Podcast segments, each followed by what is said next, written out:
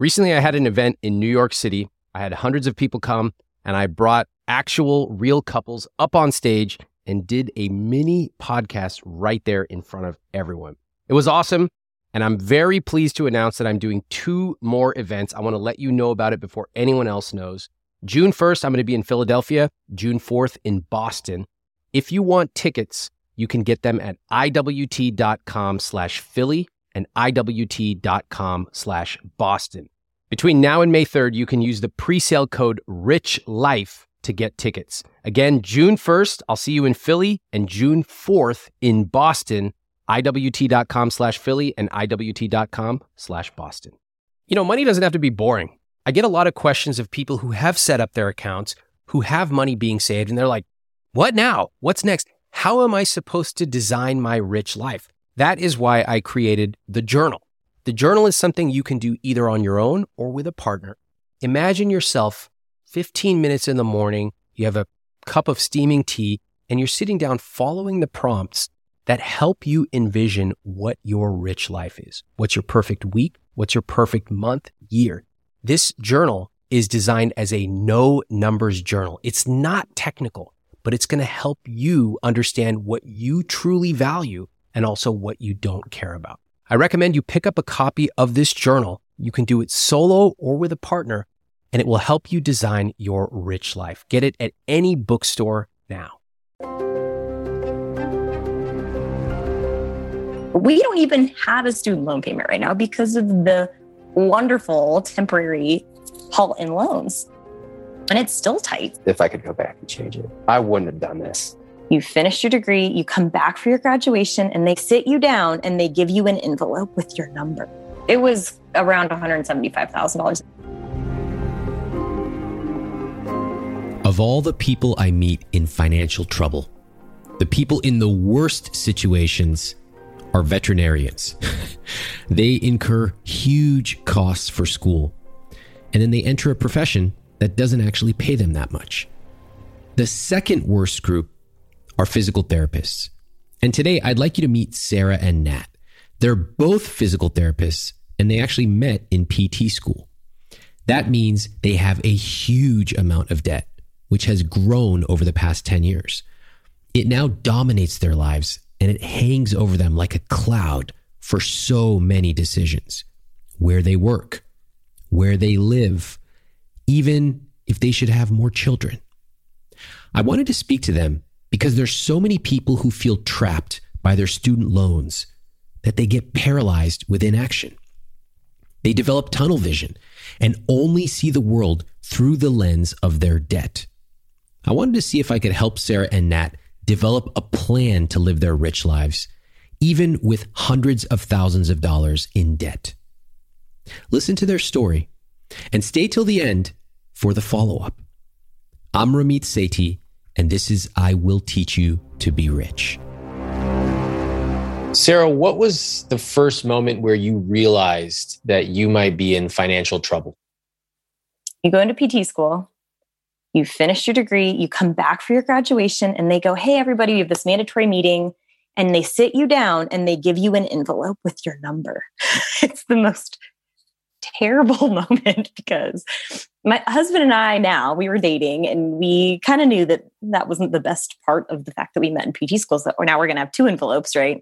So we're sitting next to each other and we open our envelope and it just gives you a number of here's what your debt is. It was around $175,000 at that time. It was before some of that we had a 6-month grace period, which also was building interest, but we didn't have jobs yet. So you couldn't really start paying on it. So there was some other, it capitalized later and was even bigger, but yeah, it was about 175, 180, I think for me. And then they have a panel of people that come in and tell us how did they manage their debt. And it was one of the most depressing moments of my life because these people, I finished a really competitive doctoral program and they had one girl saying that she waited tables, another person saying that she basically for 10 years just put all of her salary to paying off her debt and lived off her husband's income. We look at each other like, well, that's helpful for us because that's not going to happen. And there were a couple other examples. So yeah, that would have been nice to have gotten before I got my envelope of debt. I don't remember having those feelings at all. I thought that's about what I expected. And I knew it was going to suck. But I remember that literally changed Sarah. I think that she's felt like she's been under the weight of that ever since. And I've not been happy about the fact that we've had that amount of debt, and I have more, but I don't think it's felt as heavy to me as it has to Sarah. Mm-hmm. How many years ago was that? 10 years ago. And since then, has that number gone up or down? Up. Yeah. So now you have $298,000 Nat, and Sarah, you have $235,000, and these are in your grad loans, correct? Yeah. Yes. Correct. Okay. Sarah and Nat have an especially tricky situation since both of them have substantial debt. Did you catch what Sarah said? How at the very end of her program, people came in to talk about how to deal with the debt. One person waited tables. Another had her spouse pay it off. Notice that was at the end of the program when they'd already incurred $175,000 of debt, not at the beginning. Interesting. So how did they end up in this position? So my naive self thought, well, I know it's a lot of debt, but they know what PTs make. Why would they make the school cost so much more if they know what PTs can pay off later? And then they kept touting the income-based repayment plans, which we're on. So I basically was like, yeah, that sounds like a lot of money, but I just don't think I knew. And I didn't see how the capitalization process, I didn't understand money the way I have been forced to understand it now. And so I think that's a big piece of it for me was, well, kind of like the housing bubble. Well, they wouldn't approve me for this mortgage if I couldn't afford to pay it. You know, I think that was the version of that I was in. What would you go back to that 21-year-old Sarah? What would you tell her now? I would say, this is what your bill is going to look like later. I'd say, do you really want to pay this much money later? I don't want to live in the past, but yeah, I would probably have changed it. And if I'd known about the debt, I probably would have gone to an in-state school, maybe lived at home during those years. And I've told every PT student that's come through my door is the same thing, but it's not me. And I've tried to share that knowledge with, and I think I've changed the course of a lot of those students' decisions and just given them numbers. And they're like, oh my gosh, that terrifies me. Yeah. Yeah. Here it is. I knew it was going to be a challenge. I knew in relative terms, what I was facing on the other end of school and coming out of graduation. But I also knew I thought the experience was going to be worth it. And I thought the job was going to be worth it. Satisfaction with what I'm doing with my career and doing something well and helping people and living that type of life, that was more important to me. And I honestly didn't care about the debt. I knew it was going to be there. I knew it was going to be hard.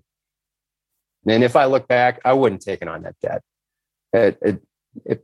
I wasn't considering what it was going to do to somebody else. No one in my family had ever talked with me about money. My parents never taught me anything about money. God bless them. I didn't know the impact it was going to have on my marriage. And I wouldn't have done this if I could go back and change it.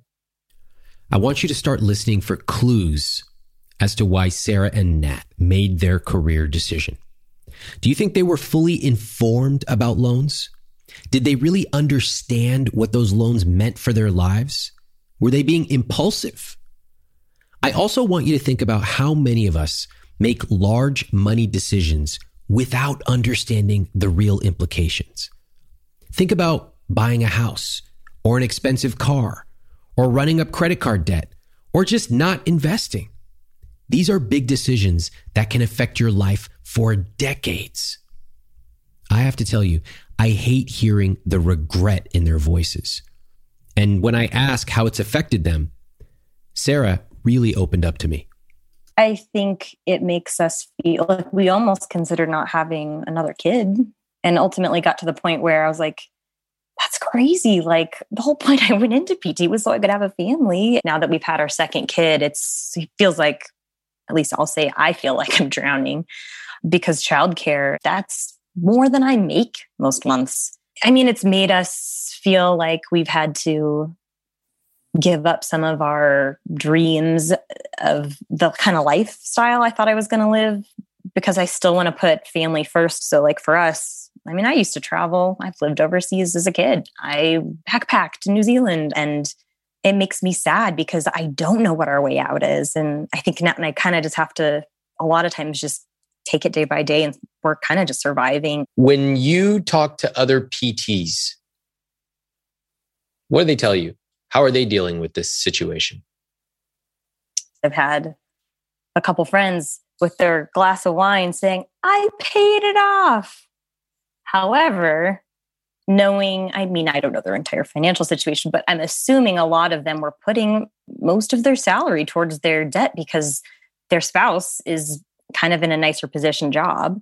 And I think that's why Nat puts that pressure on himself, but I don't blame him for it. It's just not our situation, right? We both chose to go to PT school, and we both kind of got ourselves into that debt. But that is the reality of a lot of couples. Now, we do know a couple that also met in PT school, and one of them, I don't know how aggressively they're able to pay off their debt because I think it was almost double ours, believe it or not.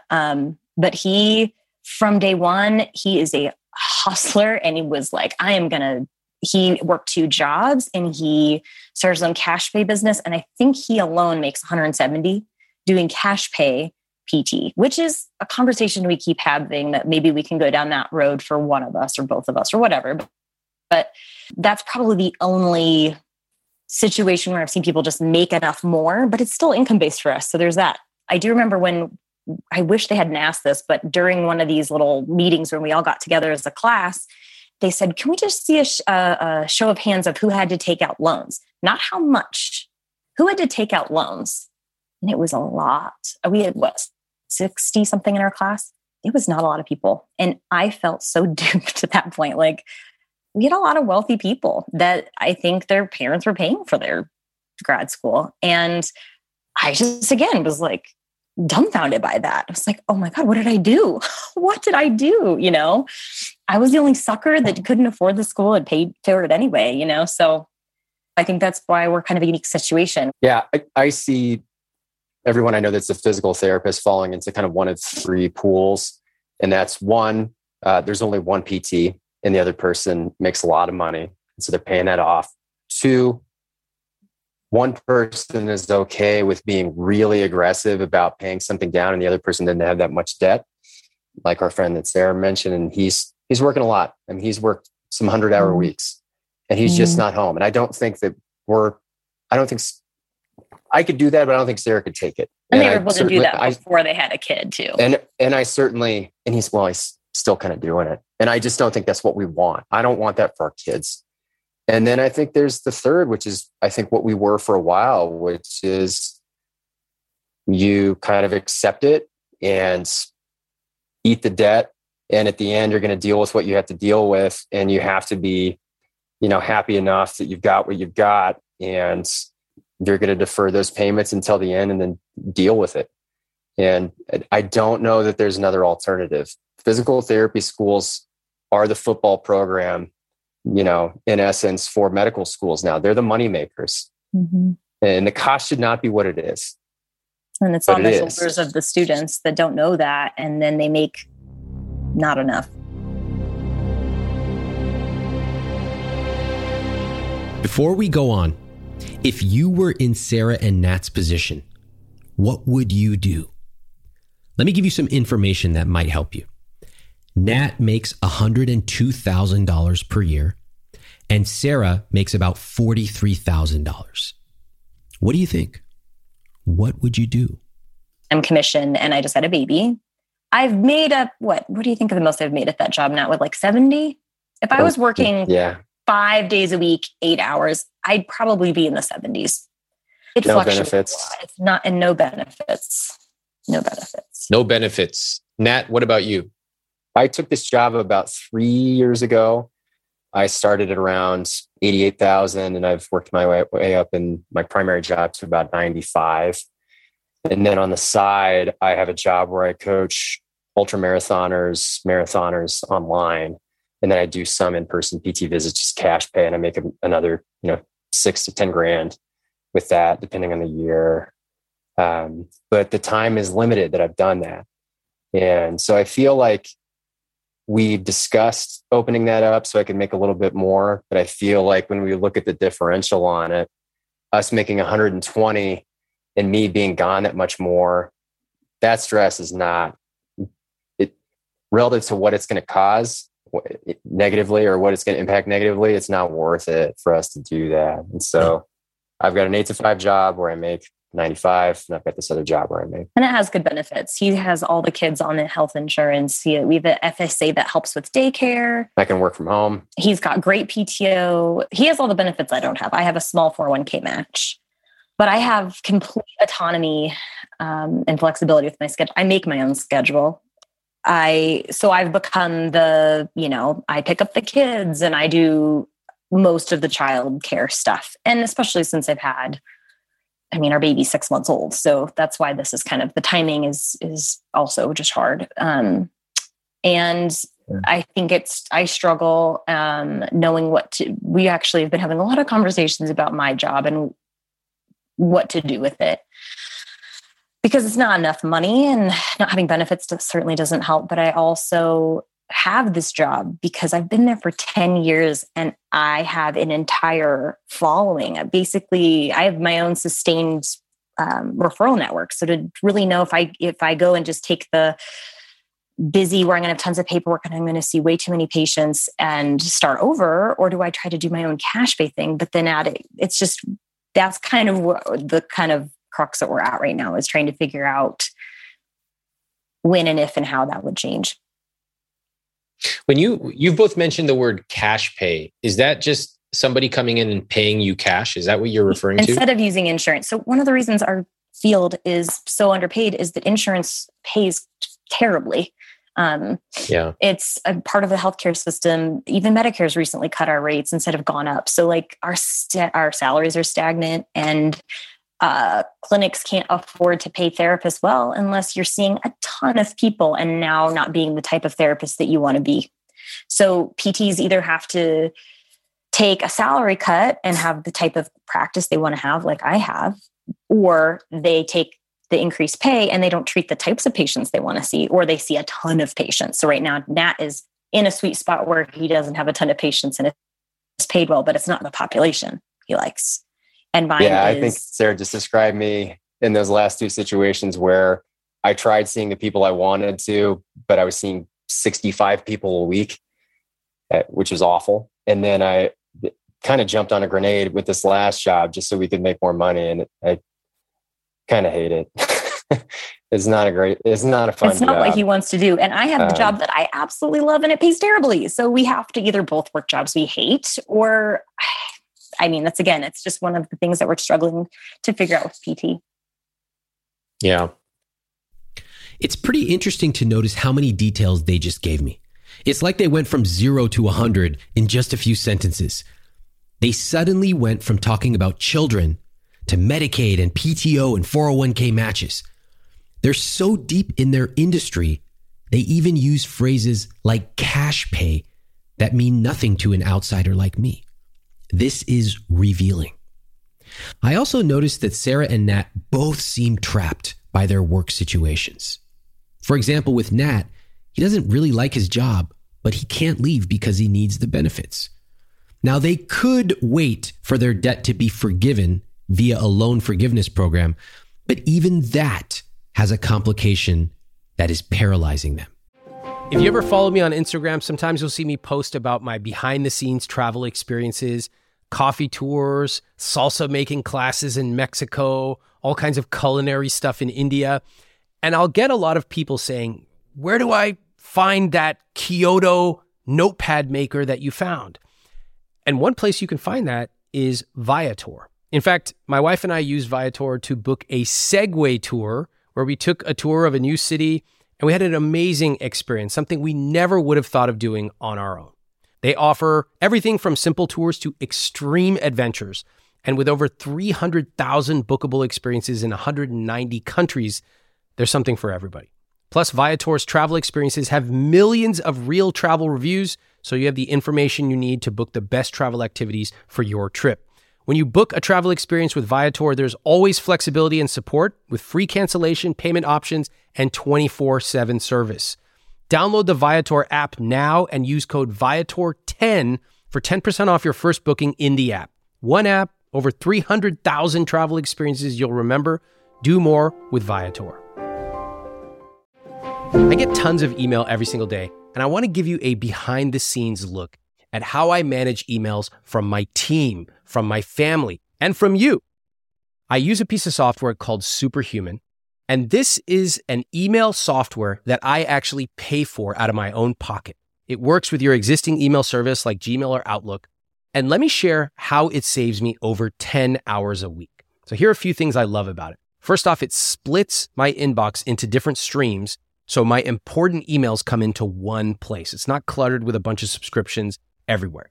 Next, I use keyboard shortcuts, unlike you barbarians who literally click and peck through every single email. U to mark it unread, S to star it, J or K to cycle through messages. I use keystrokes to schedule messages, like when I want to ask one of my coworkers a question, but I don't want to send them an email on a Saturday. Now, I can work through dozens of emails in minutes using this. And Superhuman just introduced an AI feature, which allows you to take a huge email with all these people chiming in and automatically summarize what's going on in a few bullet points. It'll even draft emails for you. So if you want to buy back your time, Superhuman is a no-brainer to me. It's something I spend my own money on, and I love it. Right now, all IWT listeners will get a free month of Superhuman. You can get started at superhuman.com/Ramit. That's superhuman.com/Ramit, R-A-M-I-T. When that loan is forgiven, you have to pay taxes on it. And that could be a lot of money. So are we now taking out another loan? And I have not gotten any good advice on this. I've even tried to look to see if there's are there attorneys that specialize in this that could guide us? So when we do finally make that last payment, whatever's left is our income and we are taxed on that. And that could be a very big bill itself. So that's really where I just, if I knew that that was going to work out, I think I'd feel a little better about just punching the numbers and getting through it. So theoretically, Under this program, you pay off roughly $1,500 per month. And then after X years, 25, the debt is forgiven. Theoretically, correct? Mm-hmm. Yes, okay. Another 15 years. Yeah, another 15 years. Very good. And then there's just one catch, which is a very large catch. And that is that the amount forgiven might be taxable. Like we made it. Yep. Yeah. So how much would that be for you? I mean, do the math. Well, it's going to look like we probably made about $700,000 that year. Mm-hmm. I think it'd probably be close to $200,000. Okay. $200,000 that you would have to pay that year. And have you talked to people who have had to pay something like this before? The program's new. So we sit at the shittiest intersection of all time with regard to loans and when we came out. But the way I've seen people speculate about how they would manage it is you, especially for the length of time that we've been out, you refinance your house, you bake it into your mortgage, and you can do what you will there. Or there's probably going to be something else when this actually comes out for a repayment plan, which is ridiculous because then it would just extend it. So right now, you don't know. You're at sort of the early cohort of this program. And it's pretty risky because you have to wait 15 years to find out if anything has changed, et cetera.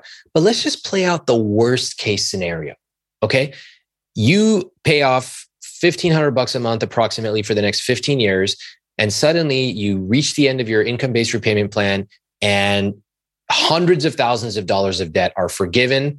You're hit with a taxable amount of a lot, and you owe $200,000. What would happen to you? We'd have to. It depends on how we have to pay it. It honestly doesn't. That doesn't freak me out as much as the financial stipulations of now. But I honestly feel like it's something where in 15 years, we're in a much different financial position? I don't know. I mean, that's kind of why it does kind of feel like it's never going to end. And that's why it's overwhelming for me. Well, you know, I do want to point something out. This is the worst of the worst cases that we're talking about. And the thing that you've been living under this cloud with for a decade, but you never actually thought about what would happen in this worst case. Do you realize that? Oh, I've thought about it. But I don't know, but it doesn't feel like I do have a plan. I've worried about it. I mean, like... You've worried about it, yeah. But you haven't thought about it. That's a key difference. That's a great insight. You've worried about it because when I hear the two of you talking, you start to spin, oh my God, and then the kids are going to be in college. And I get the worry part. These numbers are huge. But when I ask you some real simple questions, how much would it be? You're like, I don't know, plus or minus. I go, okay, well, what if it was 200 grand? What would you do? What would that look like? And you're both basically silent. Have you noticed that? Because we don't know what we will do. Well, let's play it out. So 15 years from now, how much will you be making at that point? I would think I'm 150 plus. Okay. Easy. Good. Sarah, what about you? I don't know. I don't know how much PT changes, but let's say I could still be working full time. I would hope that I'd be closer to 90 or 100,000 by 15 years. Yeah. Let's say 100. You know, I often find it's very interesting. I find that people are really hesitant to project how much they will earn later. And they're especially hesitant to say a number that's bigger than what they're earning now. It feels like they're making a commitment that they now have to live up to. But when I'm looking at you, I go, you're 35, you've got 2 kids, you're intentionally working part-time right now. Those kids are older. They don't even want to hang out with mom when they're 17 years old. Okay. So you're working, the economy hopefully is great over time. To say that you could go from a full-time 70K today to 15 years from now making 100K to me is like a very easy, very reasonable assumption. Okay. So we got 100 for Sarah. And then Nat, you said 150. Okay. Making $250,000 a year. Okay. You're both alive and thriving. Family's doing great. You are making $250K and suddenly you get hit with a $200,000 tax bill. What happens? If that's the worst case scenario and we can't pitch anything else at it, we would just tweak our mortgage. Honest to God. But I do feel like there will be some federal shift in regulations, but I'm just not banking. I mean, we do have retirement accounts and it's like, gosh, I would hate to have to take it out of that. I don't know. I think that's the only thing I can think about if someone hasn't written some golden law by then. This is very revealing. They've spent 10 years worrying about their financial situation. But when I ask them what their options are, they don't even know. This is extremely common. Like I've told you before on this podcast, most people are problem-oriented. But when you ask them, all right, what are some solutions? They don't know. Most people go their entire lives worrying about money, but they've never read a single book about personal finance. Don't just laugh. Think about it. If you're listening to this, have you read I Will Teach You to Be Rich? If you want to start a business, you want to earn more money, have you used my Earnable program? Or if you're worried about debt, have you gone to Google and typed in debt payoff calculator? Sarah and Nat are a great example because, like many people, they're adept at talking about their problems, but less focused on solutions. I've also said people with problems love to talk about their problems. But the good news is I have confidence that we can get them to a solution. I have confidence because for them, the stakes are really high. All I want to do is make Sarah happy and take this off of her and give her the life that she wants. And I feel like every day is me trying to figure out a new side hustle, another way to get more money. and none of it makes a dent. And that's just impossible for me to reconcile. Yeah. I hear just the overwhelming numbers, but then on top of that, I hear the uncertainty of what's going to happen. You have basically been shepherded into this situation through different parts of the system. So if you think about it, the schools that you went through didn't really inform you as to what the debt was going to mean. And in fact, a lot of them kind of, some of them often even obscure how much you're going to walk out of there with. Now you've got these jobs, but there's insurance, which causes your payments to be cut down dramatically. Then you can't find childcare. It's not available. Then you're tied to your work for benefits, which is in and of itself a crazy thing. Only in America, of a few countries, is your insurance tied to your employment. It makes no sense. So you have all these things and it's putting you in this corner. I'm also hearing are the choices you made, right? You both have acknowledged this. You both chose to go to PT school. They did inform you to some extent of the information. Probably not as user-friendly as it could have been, but they did have the information. You've chosen to take these jobs for a variety of reasons, including you don't want to work more than 8 to 5, or you don't want to work with certain patient populations. You've chosen to live where you do.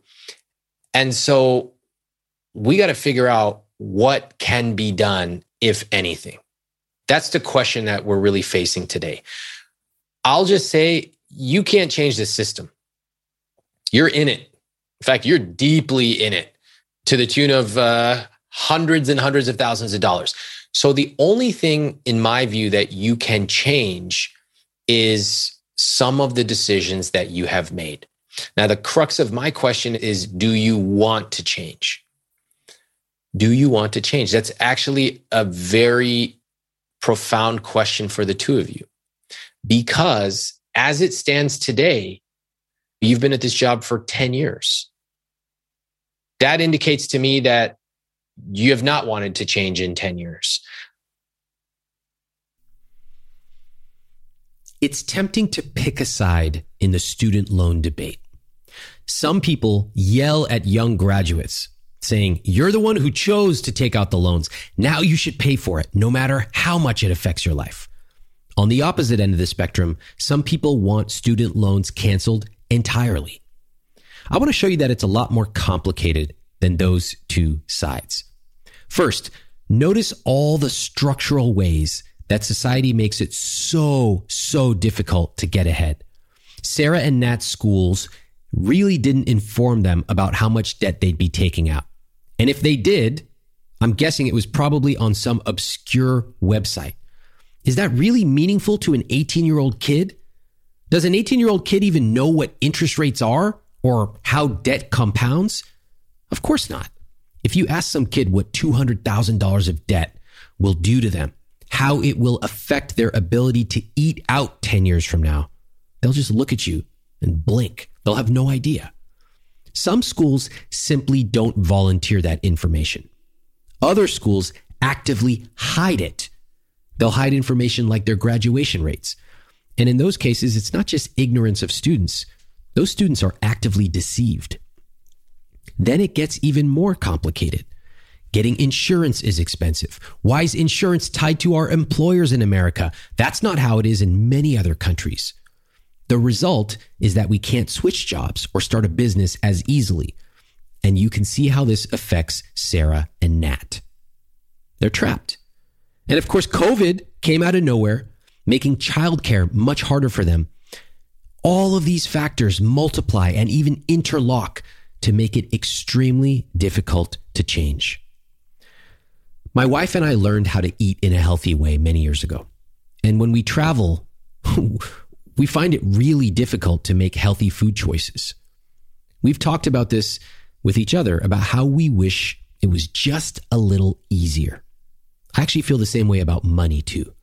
I wish it was just a little easier.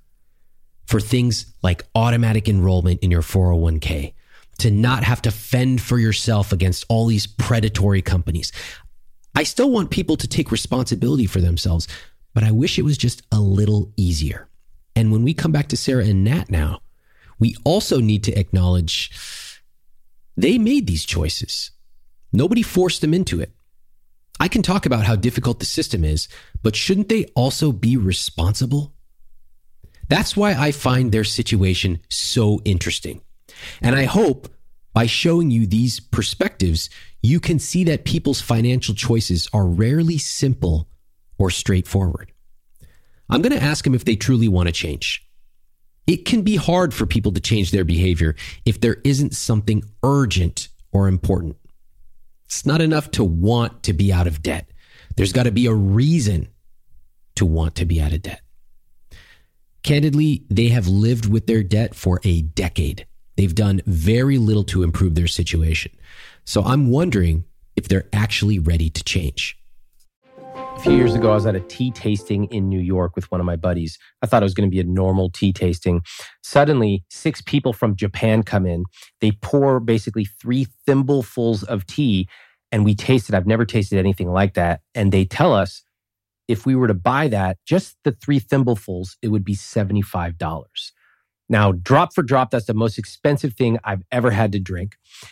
Not all of us have the time or the money to buy that specific tea from that specific mountainside in Japan. But what if you could capture that feeling of the care and the love, even the way that they served it to us? What if you could bring that to your home every morning? Well, I want to introduce you to one of our newest sponsors, Peak Tea. What makes Peak Tea special is that the tea is cold extracted using only wild harvested leaves from 250-year-old tea leaves. That makes the tea rich in minerals and other beneficial compounds. Now, the greatest part is that Peak Tea is zero prep. There's no tea bag that you have to steep for the perfect amount of time. Peak dissolves in cold or hot water in seconds. It's already pre-measured, it's perfectly brewed, and it's perfect to take if you travel. My team's been trying Peak Tea, and they especially love the Pu'er green teas. For a limited time, get up to 15% off and a free quiver with 12 tea samples with my link, peaklife.com/Ramit. That's PIQUELIFE.com/Ramit, RAMIT. I have a friend of mine who's always cold. She told me she and her partner have totally different temperatures when they sleep. She goes to bed in a flannel pajama. She's got extra blankets. Her partner's running hot. So now she recently started testing the pod cover from 8Sleep, one of our sponsors. Before she goes to sleep, she gets on the app, cranks up the heat, and when she gets into bed at night, it's already warm and waiting for her. The pod cover by 8Sleep fits on your bed like a fitted sheet, and it collects information. It has sensors. The pod then uses that information to understand what you need to get better sleep. You can set it to heat up or cool down before you get into bed. It also adjusts while you sleep.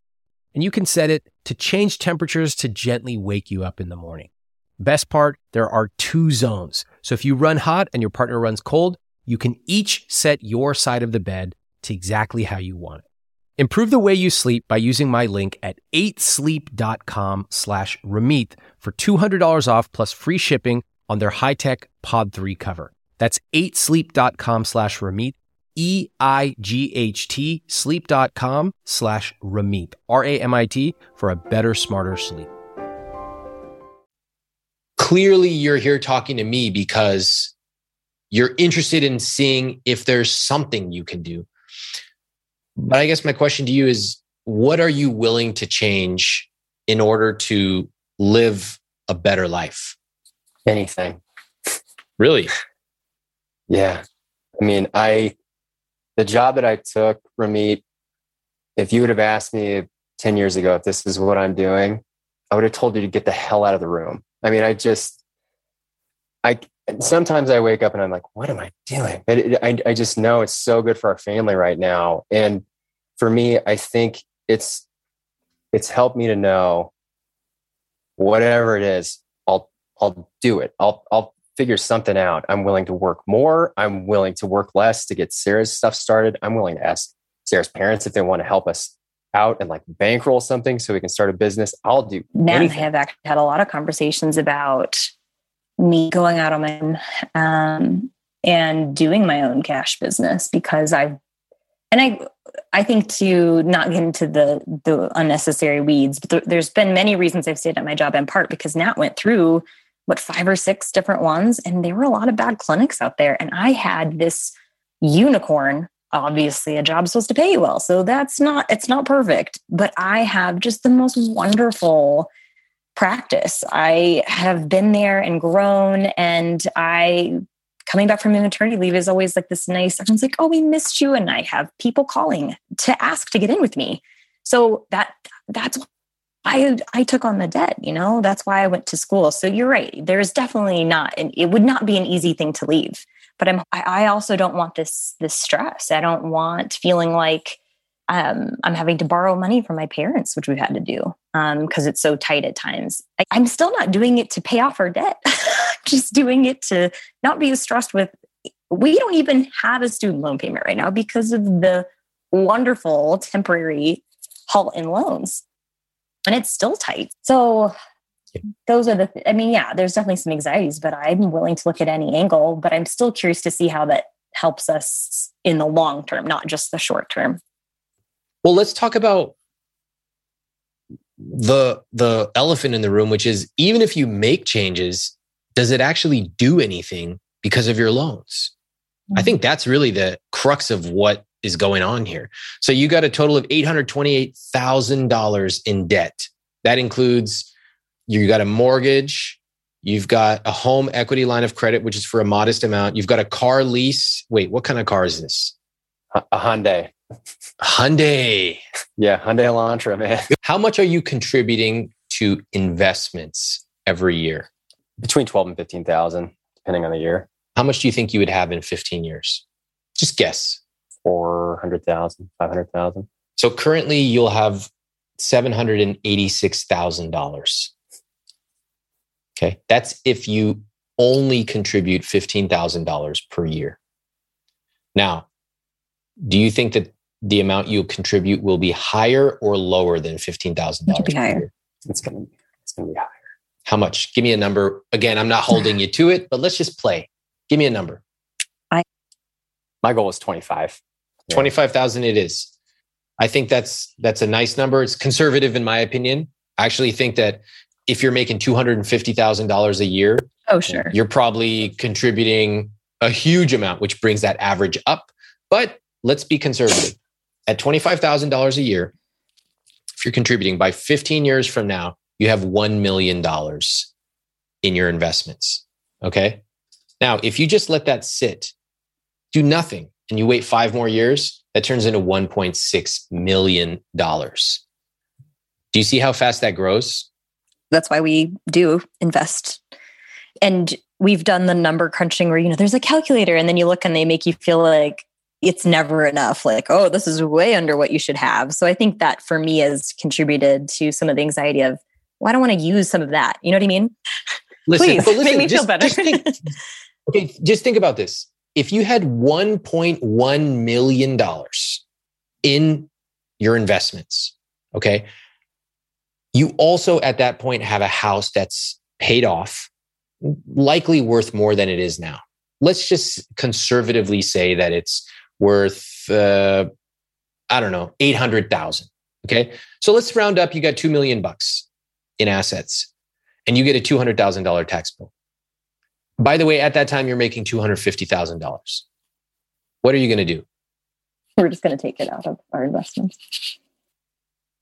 There's so many things you can do. I feel that we should have just more of an emergency fund. I don't like, probably especially because my income is not predictable. And we have had things happen where it's like, car goes out, we have to get a lease all of a sudden. It puts us in a situation where we have to take on debt when I don't want to, which has happened. And, things happen where my short-term disability didn't come through. And to be fair, that number is also with my parents giving us thousands of dollars in the last few months. Mm-hmm. So If they hadn't stepped in with a couple of things, I think it would be even lower. And I'm not comfortable having two kids and having what, $10,000 total of all of our checking, like our just liquid right now, what we can have on our account. That to me isn't comfortable. Okay. So I feel like we're really in the weeds now. So we just went from your debt problem in the worst possible case is actually manageable. And now you're reveling. I don't know if you noticed this, Sarah, you're reveling in talking about how bad you feel about your checking account. Do you notice there's something else going on here? Have you both ever felt good about money? About my financial situation? No. Since when? Since I got the envelope of money and figured out that the job that I had worked to do was going to end up costing me so much money. And I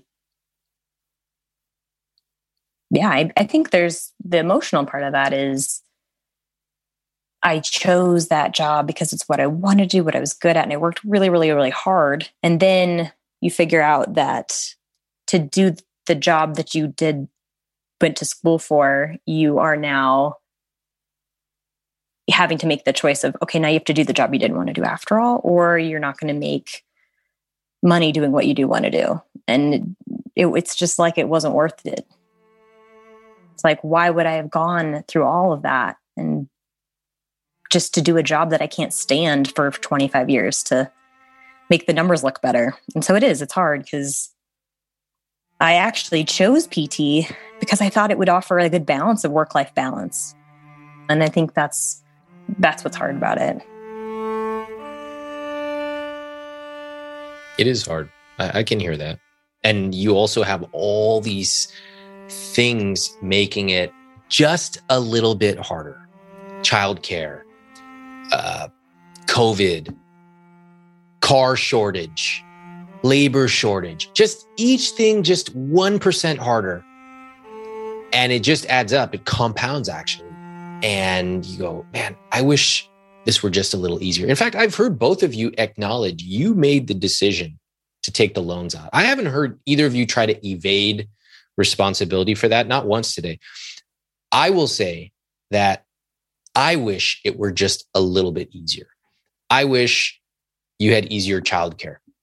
I wish that your benefits were not tied to a job. It makes no sense whatsoever, right? I wish that there was clarity on what's going on with this massive loan or what's going to happen 15 years from now. I wish there was clarity there, but the fact is there's not. So we've got to decide what changes you are willing to make. And then we also have to talk about the way that you both look at your finances, the way you feel about your finances. This is really important. We basically addressed the biggest elephant in the room and nobody took a second to go, oh my God, pat on the back, high five, like we can do this. That to me tells me that we could solve all the financial problems, but you're still going to feel horrible about money. That's not a rich life to me. You could have money. You could have $1.2 million, you know, the calculation we ran, but you're still going to feel anxious. And then when you're 50, you go, oh my God, I got to pay for my kids' college. What am I going to do? It's going to be another loan. Here you are for the next 30 years feeling bad about it. I don't want that. Sarah, what do you think it would take to change your feelings about money? I would like to see us have our kind of emergency plan not be my parents. Okay, well, why don't we do that right now? If you're telling me that an emergency plan that you create would make you feel better, then let's just do it right now. Okay. How much do you need in an emergency fund? I would like 3 months of our salaries. Okay. So how much does that add up to? 30,000. Okay. Sarah, you want 30,000 in some checking or savings account. Correct. And what will that make you feel like? That when we dip under that, we'll be able to restore it back and not feel like I have to call my parents and ask for money. Great. How much do you currently have? It's $9,500. Great. Okay, so we're a third of the way there. All right, fantastic. Sarah, how do you feel about having $9,500 in your emergency fund? I mean, it's a starting spot. It's nice to have a number and go from there. Great. Love it. Okay. What would it take to get to 30,000? I have to make more money. That is why we were having conversations previously about, do we have to invest less? I know I can be the typical, like, trying to control things with money. And I passed off a lot of that to Nat. So I hesitate to know some of the numbers because when I'm in charge of them, I get control freakish. So what's been healthiest so far is that I let him like kind of check on the checking account so that I don't look at it that often. And we set the budget and go. But since we've had a second kid, I'm now feeling like we're barely making those numbers work anymore. And it's harder for me to trust Nat with those numbers when I see our checking kind of dwindling down. Okay. This is great. So first off, I want to compliment you for acknowledging that you tend to have these control tendencies around money. And it aligns very closely with this need to be ultra precise when it's totally uncalled for. Mm-hmm. Like, nobody cares if it's 95 or 9,800. It doesn't matter. Okay. We're talking about $800,000 of debt. Trust me, $300 does not matter in what's in your checking account. However, I do want to say, you mentioned it's healthier that you handed it off to Nat. And I want to push you on that. I want to challenge you. I actually don't think it's healthier because you are delegating or sort of relegating this responsibility to him. That is very dangerous. It's not that you don't trust him. It's that you don't trust what's going on with the numbers as they're dropping. So that's going to make you more nervous. It's going to make you act in these really peculiar ways. After childcare, you basically have about $1,000 per month. Is that correct? Yeah. Okay. So, I mean, if that's the case, and if you were putting 100% of that towards your emergency fund, it would take roughly 20 months, almost 2 years to fill up that emergency fund. So how do you feel about that? It's slower than I would like. And I don't even know that we're really able... How I feel about that isn't even taking into account the student loan that we aren't paying right now. We wanted to have this second kid, and I'm so grateful, and our family feels whole, except I don't feel like we can afford it. And that's what gives me, that sounds great. Even if it's 1,000 and it's 20 months, again, that's a plan, but I don't actually realistically think that's what we're able to do. Once the student loans hit, I feel like we have the student loans plus childcare. I'm not even making any like actual revenue at the end, or profit for, I guess, by the end of the day. I'm just a wash. I have options, and they would be to take a different job. It's kind of what we talked about, either work a lot more hours and provide less quality care, have a lot more notes, or work with a patient population I don't want, or try to start my own thing.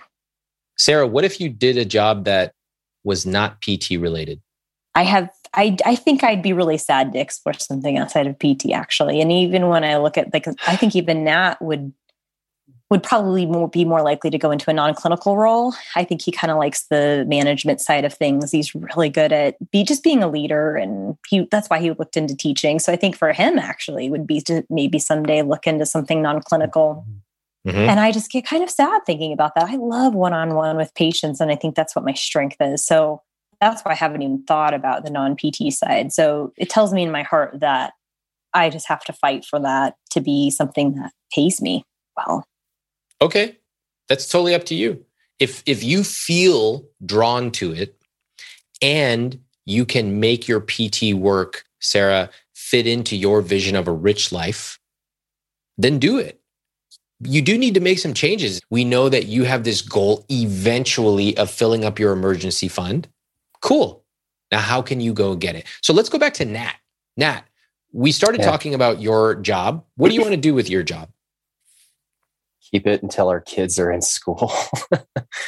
I honestly feel like it is too flexible and the pay is too consistent for me to have anything other than that format. Not saying it couldn't be something else until my kids are in school. I mean, it's too nice to be able to drop something and then if Sarah's schedule shifts, or like we haven't had We haven't had childcare in the last 2 weeks because of COVID. It's been a godsend for that. But yeah, I guess I had never even considered the fact that I could completely change too. Like, we don't have to be completely married to my job. Okay. So both of you want to essentially keep that part the same. Something's got to give. The simplest example is you can't build up that emergency fund. Right. Okay. Are you okay with that? Well, no, I'm not. And that's why I felt stressed and been looking at jobs. And I have been totally trying to figure out like what I would do differently. I feel like from a job standpoint and work week setup, we know that where I'm at, even if I change what I'm doing, the general position of what I'm doing seems to be enough and okay. But I think on Sarah's end, every time that she's talked about doing her own thing, she sounds happy. Every time she talks about breaking out and doing her own job and being paid what she's worth and taking these people with her that really like her and having some more flexibility and feeling safer, she's happier. And I never want to push anybody to do anything, especially my wife, but she just kind of lights up when she talks about that, if it's a possibility. Mm-hmm. I feel like that's what she needs. Sarah? No, I agree that if I look at what could be, and I could have a job where people pay me what I'm worth to do what I already love doing and I already feel like I'm good at, that could have a lot. And when we look at the numbers, I could see less people and make more money. I mean, that is one way that you could have that outcome. But I don't know how to resolve my anxiety about taking on that kind of risk. Financially, you don't just start that from the ground up and not take on a lot of risk. And we have 2 kids, like the timing of it, I guess that's kind of where I'm at, is trying to figure out what it would look like and, you know, what I would do. What would give you the answer to know if you can do this? Crystal ball. That if in 2 or 3 years I look and did it work, or did I, you know, like, did we continue to live tight? Because it's still, it's not giving us more certainty. You know, it gives us, it's the whole risk reward. It could reap us great benefits and I could make more, or it could take longer to get off the ground. You're talking yourself in circles. Do you notice? Second time in just this last 60 seconds. I'm a professional at talking in circles and webs. Absolutely. That's just even how I communicate. It's not a strength. There's nothing that will tell you if you can do it. There's no credential. There's no degree. There's nothing that will tell you if you can do it. What assumptions have you made about starting a business? I heard a couple of them in that last 60-second spin. I've made the assumption that I won't have much income in the beginning. Yep. What else? That it could fail. Mm-hmm. That I have to do 2 jobs at once because in order to compensate for said problem, I will have to work 2 jobs. And so that is overwhelming for me. So that's an assumption that if you start this business, you have to stop doing what you're doing and you'll make no income. I can't have both at the same time because... Is that true? Correct. Because I would be taking my current clients and having them pay cash, not using their insurance. I would be having to either start over and have a completely different, which does take many years. That's why these businesses are valued the way they are, because that is the value in what I've done for 10 years is I have patients that would seek me out and say, hey, call up. Hey, Sarah's not there anymore. They'd go online. Oh, looks like Sarah has her own thing. Click. Hey, I'll pay cash to see you. I know you don't take insurance anymore, but I will pay this amount because it is worth it to me. I would probably get fired. Fine. Hold on. This is very interesting. And I think you really need to keep an eye on this.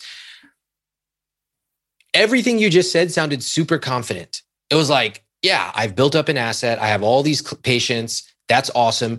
If I left, they would get on and Google me. I'm like, this is great. You're talking yourself into the business. Like, what's the problem? You just literally laid out your business plan. And then you go, so therefore I can't do it because I get fired. So I'm stuck. What if you just didn't say that last part?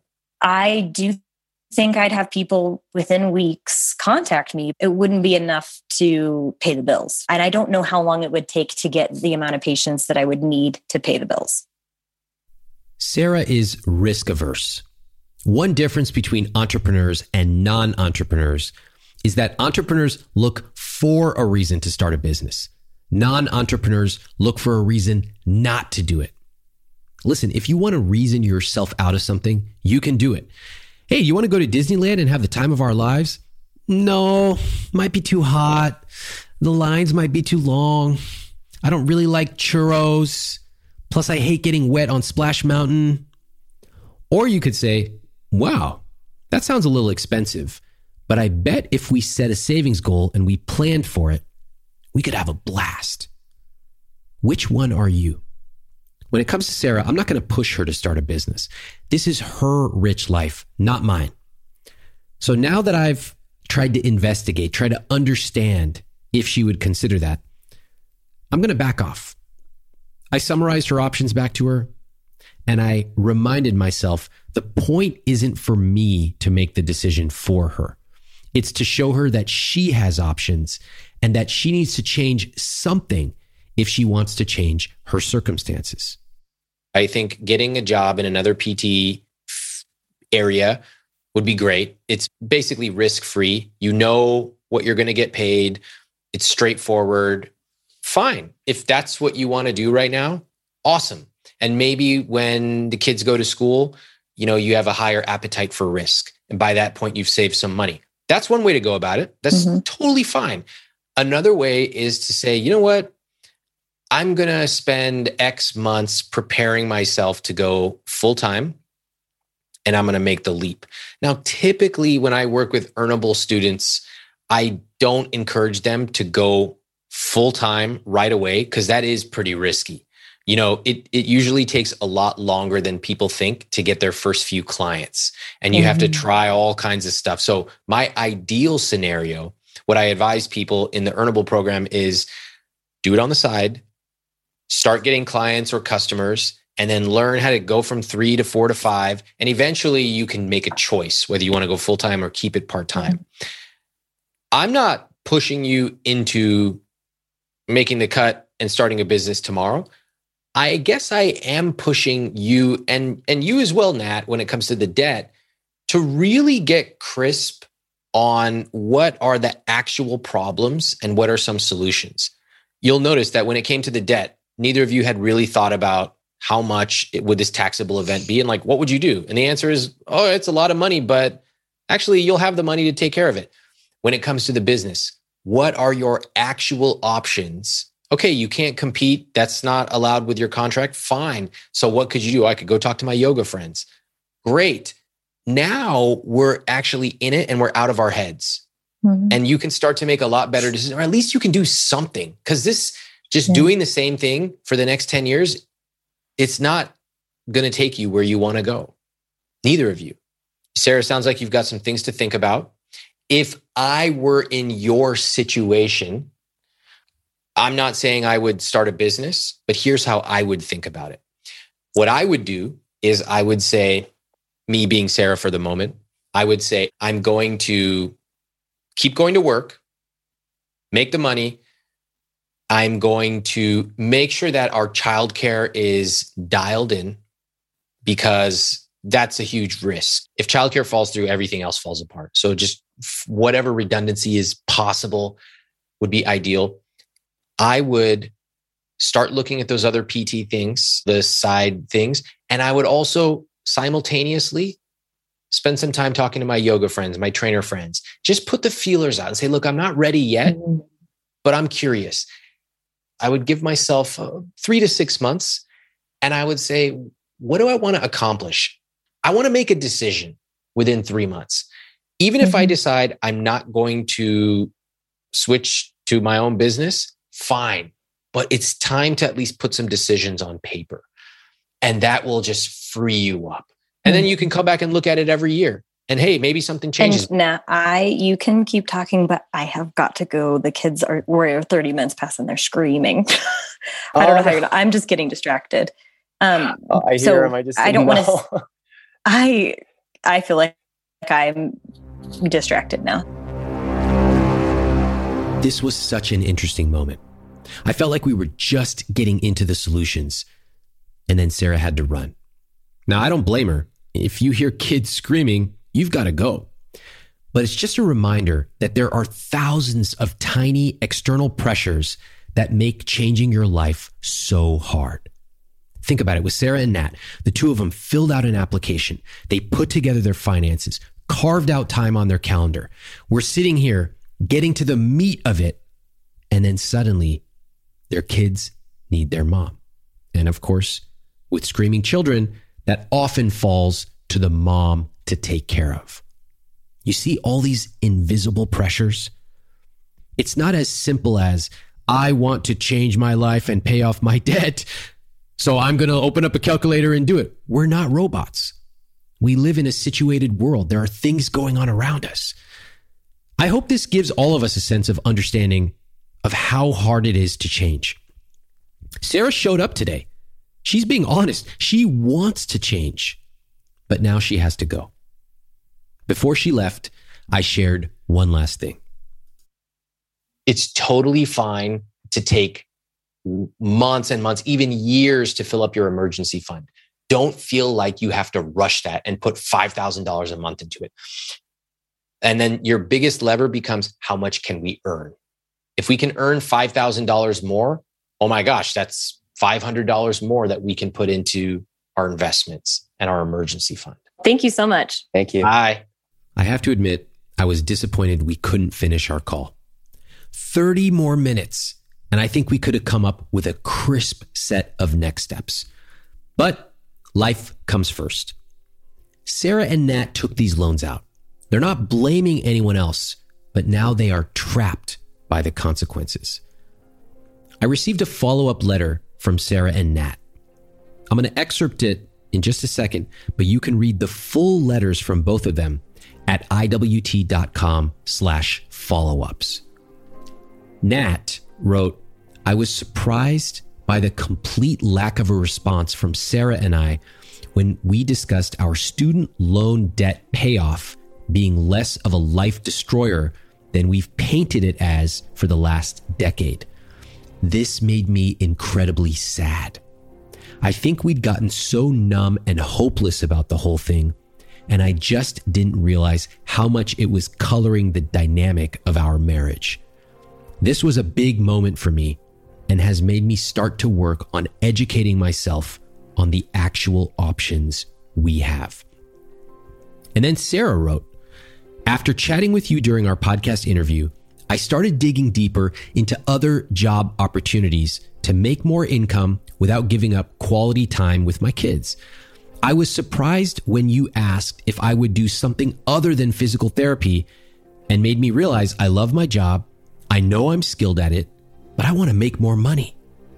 I didn't want to simply work more hours. I also felt bored with my position and wanted more time with patients to really provide the best care. I also wanted to be paid what I was worth. In the rest of her letter, you can read what she and Nat did. It's quite surprising. To read the full letters, go to iwt.com/follow-ups and enter your email for instant access. Thanks for listening to I Will Teach You to Be Rich. Thanks for listening to I Will Teach You to Be Rich. I'm Ramit Sethi. Head over to iwt.com/podcast to find our entire back catalog of episodes and links to all the places you can listen.